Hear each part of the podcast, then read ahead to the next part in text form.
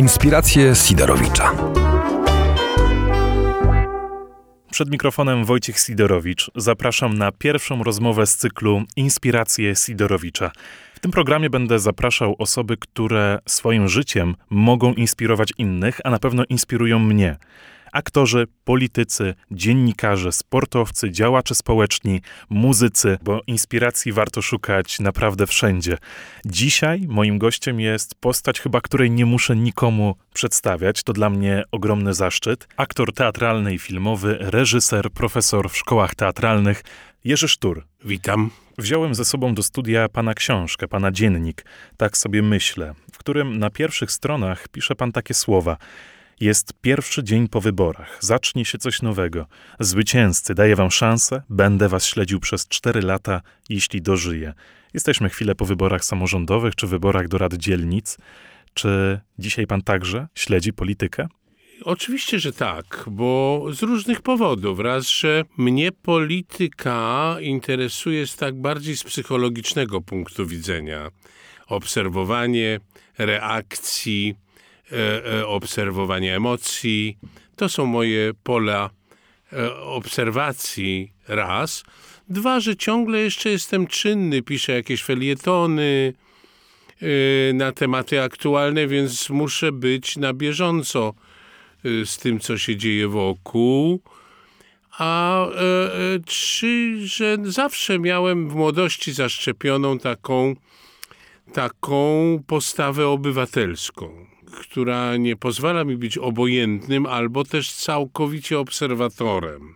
Chociaż z wiekiem moje emocje na ten temat, na ten temat troszeczkę stygną, już nie są takie ogniste. Obserwuję trochę z boku, ale właśnie mnie takie psychologiczno-moralno-etyczne aspekty polityki interesują. Jak pan wspomina dzisiaj swoją młodość? Z jednej strony wielkie szczęście mnie spotkało w młodości, że wcześniej odkryłem swoją pasję. A jak się odkryje, że coś chcesz robić z pasją, to od razu cały twój bagaż energetyczny wzrasta, jest bardziej wyporny, bardziej napięty, bardziej otwarty na świat. No, a ja tę pasję odkryłem dość wcześnie, że pola związane ze sztuką, z twórczością będą mnie interesowały. Dwa, gdzieś miałem zaszczepiony w sobie, chyba przez rodziców, rodzinę w ogóle, taki gen wolności, że na przykład nigdy mnie nie ciągnęło do partii, czyli podporządkowania się jakiejś ideologii. To, co było obecne w tamtych czasach. O, różne. No, naciski były różne, od młodzieżowych organizacji komunistycznych, przez różne towarzystwa, aż po y, Polską Zjednoczoną Partię Robotniczą. Y, y, pewnie tak. I to tych najzdolniejszych, a do nich się jakoś tam jeszcze gdzieś zaliczałem – no pierwsze uderzali, żeby ich ściągnąć e, do, do siebie. I to mi zawsze było obce. Zawsze te gdzieś z daleka, zawsze nieufnie, nie, nigdy bym się nie podporządkował żadnej ideologii. Poznawać je, tak, owszem, ale podporządkować się. Także ten, ten gen wolności to był też bardzo ważny chyba czynnik e, e, w poszukiwaniu. Właściwie moja młodość to ciągle było poszukiwanie. Wzrastałem w okresie, moje studia przypadły na okres również przemian politycznych. 68 rok, wziąłem aktywnie w tym udział. Kształtował się mój światopogląd, gdzie bym chciał w przyszłości przynależeć, do jakiego świata. Ja chciałbym zadać też takie dosyć prozaiczne pytanie. Dzisiaj pan jest. E, Ale też jeszcze jedno, mhm. bo dzisiaj jest zupełnie niezrozumiałe. Zupełnie ten pierwszy okres mojej młodości, zupełnie byłem niewrażliwy na, na świat. Poszukiwał pan siebie głównie. Znaczy, nie, nie, nie ma, wiedziałem, że nie wyjadę z tego kraju. To jest chyba zasadnicza różnica. I, i, i się z tym godziłem. Ten głód świata zrodził się o wiele później, jak już właściwie byłem trochę dojrzałym człowiekiem. Teraz jest pan aktorem, jest pan e, postacią. No, nie tylko. Nie tylko, no. reżyserem, jest pan e, pedagogiem, e, postacią wszechstronną i, i ocenianą wybitnie przez, przez ludzi dookoła, natomiast nie zawsze nim pan był. Przeżywał pan swoją młodość i ciekawi mnie też to, jakich pan prac w życiu się jeszcze podejmował. Zanim pan został aktorem, czy... czy... Nauczycielem byłem, no bo ja skończyłem polonistykę na Uniwersytecie Jagiellońskim, a tam nawet w ramach studiów już były praktyki. E, W szkołach trzeba było prowadzić lekcje, e, e, przepytywać uczniów. No praktykowaliśmy. Potem nawet chwileczkę zacząłem, chciałem dalej pójść w tym kierunku, ale dostałem się do szkoły teatralnej i cykl mm, studiów w tejże uczelni nie pozwalał na pracę, na pracę poza mm, uczelnią. Także no to się skończyło. Ale jak mówię, y, y, gdzieś tam na początku próbowałem jako nauczyciel. Pomogło mi to w mojej pedagogice y, teatralnej i filmowej. Tak, bo tutaj w Krakowie dalej pan wykłada na uczelni Jeszcze, ta, teatralnej. bo jutro jadę na egzamin e, e, na naszej filii do Bytomia. E, jak również jestem związany z Uniwersytetem Śląskim, z Wydziałem Radia i Telewizji. Jeżeli dzisiaj miałby pan stanąć na egzaminie do szkoły teatralnej, U, zrobiłby pan by to? było. Ale zrobiłby pan to jeszcze raz? To jest trudne pytanie. Nie jestem taki do końca przekonany, bo w pewnym momencie mojego życia, właśnie ciągle w tym poszukiwaniu wolności, zobaczyłem, że zawód aktora, w ogóle nie, nie mówmy aktora, człowieka, teatru i filmu, oczywiście jest krokiem w tym kierunku, ale ma też swoje ograniczenia. Nie jesteś sam, pracujesz w zespole, w zespołach, musisz się im podporządkować, musisz znaleźć jakiś, jakiś rodzaj współpracy, współżycia. O, materia cię ogranicza. Czasem nawet pogoda w filmie cię ogranicza i nie pozwala ci zrobić tego, o czym sobie wymarzyłeś, prawda? Takie, takie małe rzeczy. Pamiętam, zacząłem pisać. I nagle poczułem, że obszar wolności, do której dążę, jest o wiele większy. Nie mam tych ograniczeń. Zepsuję coś, zemnę kartkę, wrzucę do kosza, zmarzę na komputerze. Prawda? Tak jak mnie pan pyta, czy dzisiaj powtórzyłbym tę drogę, to mając to zaplecze tego kroku ku wolności w pisaniu, w kreowaniu na piśmie nowej rzeczywistości, chyba byłby decydującym. Czyli byłby pan pisarzem, czy inaczej by pan sobie siebie wyobrażał, jeżeli nie zdawałby do szkoły teatralnej? Tak, tak, no wie pan, to już na polonistyce trzeba było pisać. No tylko, że tam raczej y, wprawialiśmy się w naukowej e, e, literaturze, prawda? Rozprawki, no potem praca magisterska i tak dalej, i tak dalej. Także, a mnie ciągnęło do beletrystyki. Y, Do beletrystyki. Do poezji nie, nie, nie, nie mam tak, takiej wrażliwości. Ale beletrystyka tam, może te moje scenariusze moich filmów, to gdzieś jest substytut tego niespełnionego marzenia. Ale powieści nie odważyłem się napisać. A napisze pan jeszcze? A ja wiem, mnie tak życie zaskakiwało, na plus i na minus, że nigdy nie mówię nigdy, jak był tytuł filmu Bonda. No to byłoby ciekawe. Teraz mamy kilka, tak jak ja tutaj, książek z pana wspomnieniami, z pana spojrzeniem. Tak, raczej yy, pociąga mnie też autobiograficzna strona, Refleksje ale ciąg, myślę, że gdzieś już wyczerpałem. Opisałem tyle rzeczy, moje choroby, moją rodzinę, moje przygody zawodowe. Wszystko opisałem.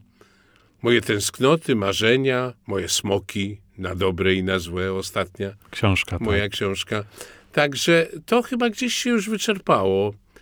Jakby mnie ktoś dobrze nakłuł, w cudzysłowie mówiąc, to może bym się jakąś konstrukcję jakiejś rzeczywistości odważył zrobić. Pan odkrywa w sobie pasję cały czas, co chwilę, chociażby książki to jest kolejny pana etap. Nie tylko. Na przykład operę odkryłem. I w tej chwili przygotowuję moją drugą w życiu operę. To będzie Cyrulik Sewilski w Operze Krakowskiej w przyszłym roku kalendarzowym. Ale zacząłem pracę e, właśnie tydzień temu. Jak wydobyć tą pasję? Bo dzisiaj, biorąc pod uwagę młodych ludzi, ja też wiem po sobie i po swoich kolegach i koleżankach, że dzisiaj chcemy tu i teraz, żeby coś się wydarzyło teraz. I to mi się wydaje trochę błąd. Nie radzimy Ja, sobie z ja to porażką. obserwuję, Mhm. bo przecież z takimi ludźmi w wieku pana, jeszcze młodszymi, mam ciągle do czynienia. Tak, to jest ogólna tendencja. Szybko, teraz, już chcę. A jeżeli nie uda nam się czegoś zrobić, to ta pasja, która mogła potem budować całe nasze życie, ona w zarodku umiera. Co zrobić, tak, żeby tą... zniechęcenie. Dokładnie. Co zrobić, żeby wydobyć tą pasję, żeby być jej wiernym? Mimo tych porażek, bo, bo one zawsze Wie będą. pan, no, no, trudno mi te, no, to, to już są bardzo indywidualne rzeczy. E, e, Ja wiem po sobie, że ten mój cel ostateczny, na przykład bycia sławnym, ja chciałem być sławny. To udało się panu. Ja wiem. Z nawiązką. No nie wiem. Nie, ja sobie założyłem to, to trzeba, co to jest sława, prawda? E, e, no to ja sobie pomyślałem, jak byłem młody, w pana wieku, pomyślałem sobie, że żeby moje nazwisko było w encyklopedii. I jest. No to może to była ta sława, prawda? A, a, ale proszę pana, ten cel główny zawsze rozbijałem na mniejsze. I starałem się osiągać te pośrednie cele. One mi sprawiały, może nie ogromną, ale zawsze jakąś satysfakcję. I wiedziałem, że gdzieś dążę dalej, ale nie od razu do encyklopedii, tylko najpierw może się dostać do dobrego teatru, coś, do, coś zaistnieć w nim, przeczytać jakiś scenariusz, który by mnie zainspirował. Tutaj mówi pan o pewnym chyba rodzaju pokory. Może nawet nie pokora, autodyscyplina. W chorobie mi się to bardzo przydało. Na czym ta dyscyplina w pana chorobie polegała? Zakładania sobie właśnie celów. Dzisiaj dojdę do tamtej ławki. Udało się. I tak dalej. Potem poszedłem w góry. To już była No wyprawa. więc to zresztą, wie pan, jest taka teoria realizmu psychologicznego w teatrze, którą stworzył Rosjanin, pan Stanisławski. W tym systemie ciągle pracujemy, mniej lub więcej, ale ciągle to jest taki podstawowy system y, y, rozwiązywania zagadnień artystycznych w sztukach psychologicznych. I tenże Stanisławski, to on zawsze mówił, że masz zadanie artystyczne, główne. Rozbij go na mniejsze w tej scenie takie założenie, w tej scenie takie założenie. I rośnie, rośnie, aż wyrasta postać, piękna postać, na przykład z dramatów Czechowa. Czyli powinniśmy mierzyć wysoko, ale jednocześnie tą drogę sobie planować Tak. powoli. To no, ja mówię z własnego doświadczenia, może też to charakterologiczne cechy. y, Ten. Ja też strasznie chciałem do teatru, a poszedłem na polonistykę i musiałem się uczyć, y, proszę pana, historii języka, y, starocerkiewno-słowiańskiego języka, łaciny. No przecież to aktorowi tak niepotrzebne specjalnie. Ale rozwija na pewno. Oczywiście, oczywiście. Mogę powiedzieć, zawsze chciałem być humanistą. No ale po szkole średniej byłem strasznie niedouczony humanistycznie. Już pamiętam po pierwszym roku studiów polonistycznych, już wiedziałem, że dobrze zrobiłem. Ilu ja rzeczy nie wiedziałem, ilu autorów nie znałem, wielkich pisarzy. I, i dopiero to nadrabiałem sobie myślałem, Boże, jaki to ze mnie byłby człowiek teatru. Ile ja rzeczy nie wiem. Jaka była pana młodość? Czym różni się pana młodość od tej młodości, którą przeżywają chociażby pana studenci, dzisiaj młodzi ludzie? Bardzo aktywna. Ja się rzucałem we wszystko. Pamiętam na pierwszym roku taka ambicja była, żeby mieć jak najwięcej legitymacji. Różnych kółek, e, e, e, zainteresowań. Nawet, proszę pana, zapisałem się do sekcji siatkówki e, e, e, AZS-u, żeby mieć Legitymację. Że gram w siatkówkę w AZS-ie. Teatry studenckie. To były takie studia otwarte. Ciekawi na Pamiętam, różne rzeczy. Rzucaliśmy się na wszystkie prelekcje urządzane w mieście, filmy, zakazane, niezakazane. To e, głód, był straszny głód. Może też mówię, bo ja młodość moją, dzieciństwo spędziłem w Krakowie. Potem rodzice musieli się wynieść y, do innego miasta i szkołę średnią robiłem na prowincji. Także przyjechałem do Krakowa z powrotem, ale z taką naleciałością prowincjonalną już. I, i studia były dla mnie takim ogromnym boomem otwarcia. Na wszystko.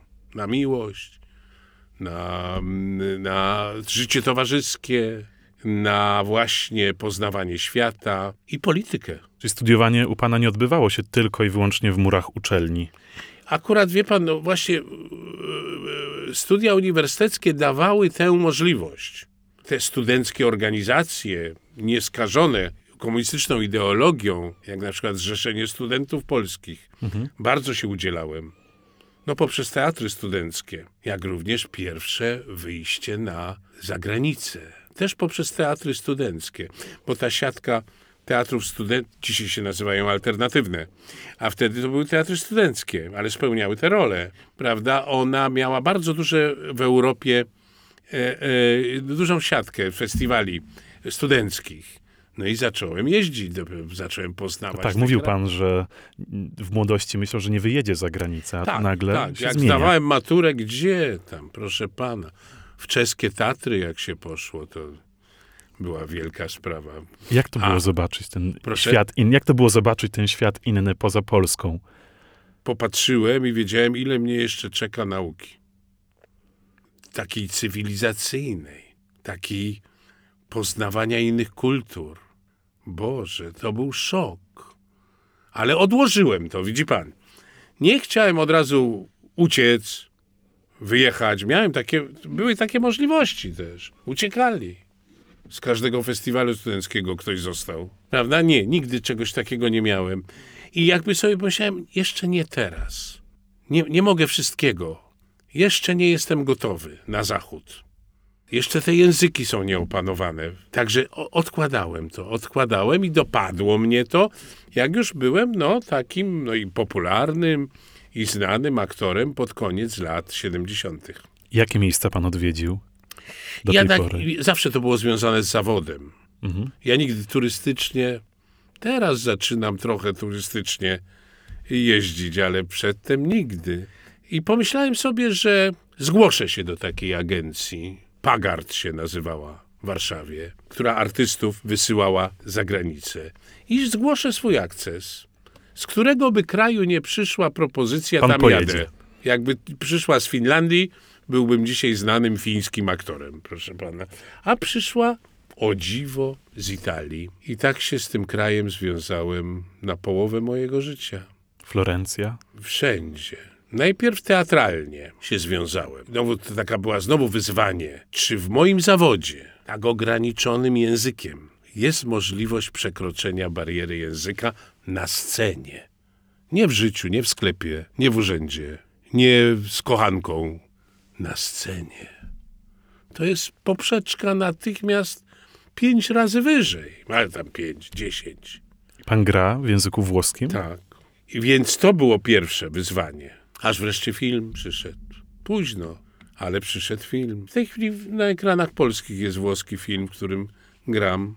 Właśnie w tej chwili to tylko filmem się zajmuję. Jak przychodzi ciekawa propozycja, e, zaraz jestem, że tak powiem, no budzi się ta pasja. Podekscytowany Tak. nowym. Trudne jest e, granie w nie swoim języku. Oczy bardzo. E, bardzo dużo determinacji to musiało pana też e, No kosztować. i też wie pan takiej rozwagi. Mhm. Ja bym nigdy nie zagrał we włoskim repertuarze. Ja zawsze musiałem wybierać role, które usprawiedliwiały troszeczkę mój obcy akcent. On już w tej chwili jest bardzo, no ale ciągle wyczuwalny, oczywiście. Nie ma siły. Więc na przykład w scenariuszach filmowych, w tym ostatnim filmie, gdzie gram emerytowanego profesora uniwersytetu, podpowiedziałem reżyserowi, że słuchaj, tak ja coś tam wymyślę w dialogu, żeby było, że on nie jest Włochem. A na uniwersytecie pracują różni ludzie z całego świata. I tam wymyśliłem coś takiego, że usprawiedliwiłem dialogiem mój troszeczkę inny akcent. I wszystko jest w porządku wtedy. Czym dla pana jest krytycyzm? I tutaj pytam... Autokrytycyzm przede wszystkim. Autokrytycyzm. w procesie twórczym to jest jakby nie. Ja natychmiast się kontroluję. Znaczy idę spontanicznie, odruch jest pierwszy impuls spontaniczny, ale natychmiast po co to? Dlaczego? Czy to jest słuszne? Czy to jest logiczne? No muszę tak, jak konstruuję, czy scenariusz, czy nawet rozdział książce. Do czego dążę? Forma. Dlatego też zawsze mówię moim studentom, co czyni artystę. Nie treść. Oczywiście, po co jest bardzo ważne, po co ja to się wypowiadam, ale artystycznie czyni cię forma, że umiesz wymyśleć na to, co chcesz powiedzieć, formę. Z tym się biedzisz najbardziej. Ja co chcę powiedzieć, bardzo często wiem, ale jak? Jak wspomniał Żeby, pan... a jeszcze, żeby to było nie tak, jak inni zrobili. I to jest druga podstawowa zasada twórcza, unikać stereotypów. Powiedział pan, że swoim studentom stara się przekazać właśnie tę te, mm, swoją wiedzę na temat krytycyzmu, swoje podejście, ale jak oni znoszą? Młodzi ludzie dzisiaj mają problem z krytyką. Ja sam też wiem to po sobie. Tak. A to, jest chyba mój ważne. Problem. To jest mój problem jako pedagoga. Do jakiego momentu mogę być w stosunku do nich krytyczny? Bo w stosunku do mnie to nie było granic. Zmywali nam głowę od rana do wieczora. A dzisiaj się chyba to trochę zmieniło. No tak, no tak. Bardzo muszę uważać, żeby nie przekroczyć pewnej granicy, której ten młody człowiek odmówi. Jaka to jest granica? No, tu się trzeba bawić psychologa. Każdy ma różnie. Widzę takiego, co oho, on zniesie, a widzę takiego, który swoją wrażliwością schowa się. Patrz, no widzę coraz gorsze efekty. Tu trzeba uważać, no w tym rodzaju nauczania, bo pan, na polonistyce to kto się nami tam przejmował? Pisałeś kolokwium anonimowo zupełnie i cześć, zdawałeś albo nie, prawda? Ale w takich zawodach, gdzie się pracuje nad wrażliwością ludzką, no to trzeba bardzo uważać. A widzę, że dzisiaj pokolenia są o wiele bardziej kruche. To prawda. To do tego, co pan mówił na początku też wiąże się z tym, że są szybko osiągnąć coś.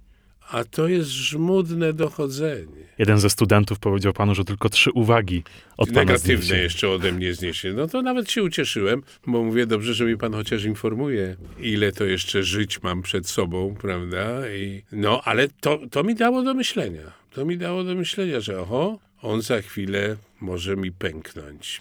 No tak, jesteśmy coraz mniej krytyczni wobec siebie, trudno znosimy tą krytykę, ale dlaczego ona powinna być dla nas ważna? No, no to zależy od zawodu. No, no, aktor, no przecież całe życie będzie krytykowany. Co tydzień będzie miał recenzję w gazecie, że fatalnie, że źle. To jest takie uodpornienie No, też. trzeba, Na... trzeba strasznego uodpornienia. A jak pan reagował na nieprzychylne, To- jeżeli pan, pan się- miał takie tego się nieprzychylne? uczysz też. Uczysz, ale nie, ja też zawsze patrzyłem, czy ktoś mnie krytykuje z nienawiści, czy ktoś mnie krytykuje konstruktywnie. I czasem bywało tak, że mimo, że było krytycznie, ja mówię, on ma rację, on ma rację, to moje niedopatrzenie.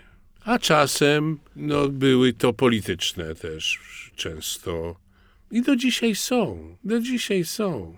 W tej chwili gram w Krakowie, w Łaźninowej. Gram w sztuce, której bohaterem jest Lech Wałęsa. I ja gram tego Lecha Wałęsę, starego. No i przecież wiem, jak w prawicowej prasie będzie ten spektakl oceniany, a jak w bardziej liberalnej. I trzeba to po prostu znieść i robić swoje. pan, z wiekiem przestaje mnie to interesować. Nawet dochodzi do tego, że w tej chwili tam w teatrze wie, zbierają te recenzje wszystkie. Ja mówię, streść mi. Tak w dwóch słowach, o czym tam jest. Nie chce mi się nawet czytać. W tym wypadku dzisiaj polityka bierze No, górę. też trzeba brać pod uwagę, że krytyka bardzo obniżyła loty, że tak merytoryczne. Jest lepiej? Czyli łat, łatwiej? Jest lżejsza czy cięższa? No, nie, bardziej powierzchowna. W związku z tym często obraźliwa. Nie krytyczna, a obraźliwa. Dlaczego pan zaczął pisać? To jest tak. Masz chęć wypowiedzi. Ja to od razu klasyfikuję. No nie wiem, takie zawodowe nawyk taki. Jak mi się wymyśli temat, to natychmiast mówię, z tego byłby film, a z tego by było przedstawienie teatralne, a z tego telewizyjne. A czasem się wymyśli temat, mówi, nie, to trzeba wziąć pióro do ręki. nie da się przełożyć na teatr, na telewizję. Musisz to napisać. No, dziennik. To chyba pana pierwsza książka. No, a dziennik jest taką formą, która od razu ci narzuca, że to raczej chyba piórem trzeba napisać, prawda? Mhm. Nie opowiedzieć. Zawsze choroby były takim mhm. u mnie inspirującym tematem. Do przemyśleń. No bo i więcej czasu masz wtedy. Mhm. Przykuty jesteś do łoża albo do, do domowych pieleszy, szpitalnych, nudnych. No to wtedy właśnie ten stan chorobowy pozwala ci się, przynajmniej w moim wypadku, jakby bardziej skupić. A do pisania trzeba być bardzo skupionym. Do przedstawienia teatralnego trzeba być skoncentrowanym. Do filmu trzeba mieć cierpliwość, a tu trzeba być do pisania skupionym. Jak to było, kiedy pan pomyślał, że coś nagle może się skończyć? Jak pan zachorował? Takie myślenie, że, że za chwilę to już może no, być koniec. Pan, no, zawsze sobie myślałem, co mi się dobrego udało zrobić. Tak, to mnie jakoś ożywiało. A to było dobre. To się chyba trochę udało. Jedno, drugie, trzecie, życie rodzinne. No i tak powolutku. Czego pana nauczyła najbardziej choroba? Cierpliwości. O, tak, no na pewno. Najpierw się denerwujesz, pytasz tych lekarzy, ile to jeszcze będzie trwało. A oni tak patrzą i miękniesz, bo oni nie mogą ci odpowiedzieć, ile to będzie trwało. I, na, i uczysz się cierpliwości, wytrwałości, systematyczności i godzisz się z upokorzeniem bo choroba też upokarza. I zwłaszcza w moim wypadku, kiedy to ciągle jestem na świeczniku, oglądany, głaskany, komplementowany. Taka lekcja pokory to jest potrzebna. Wszyscy są równi. Tę samą wstrętną zupkę jarzynową jesz. Na tej samej sali. Na tej samej sali. Powiedział pan w jednym z wywiadów także, że choroba pomogła panu także jeszcze bardziej służyć ludziom. Że rozmowy z panem stało, były lepsze niż rozmowy z lekarzami. zaskoczeniem. To było dla mnie wielkie, jak w czasie mojej choroby ludzie dali mi wyrazy sympatii. Tak ogromne wsparcie, tak szerokie, takie szczere. I wtedy jakby takim naturalnym oddźwiękiem było u mnie ja to muszę jakoś oddać. O moich doświadczeniach opowiedzieć. Może to komuś pomoże. Okazało się, że tak. Do dzisiaj chodzę po szpitalach, dzieciom czytam bajki. Które mówią, że cieszą się, że chorują na to samo, na Taki co pan Sztur. dostałem, tak, od, pań, od y, wrocławskiej y, kliniki hematologii dziecięcej, od profesor Chybickiej. Dzieci napisały, że są dumne, że chorują na tę samą chorobę, co pan Sztur. A i słuchały moich mhm. bajek, Andersena, audiobooki, wszystko i tak dalej. Jak pan znajduje siłę do takiej aktywności? Ja tym steruję, wie pan. To nie jest tak, że rzucam się.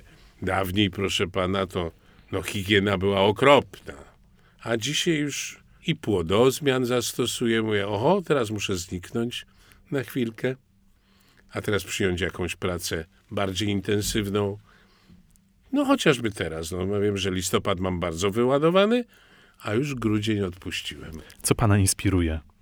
No, ja wie pan, to jest szczególna rzecz, bo ja często byłem inspirowany, że ktoś mi podsuwał swój pomysł, a ja służyłem tylko, aby go rozwinąć twórczo. Prawie całe życie takie było. A tam, gdzie ja sam, no na pewno inspiruje mnie to, co mnie drażni. Ja jestem z buntu.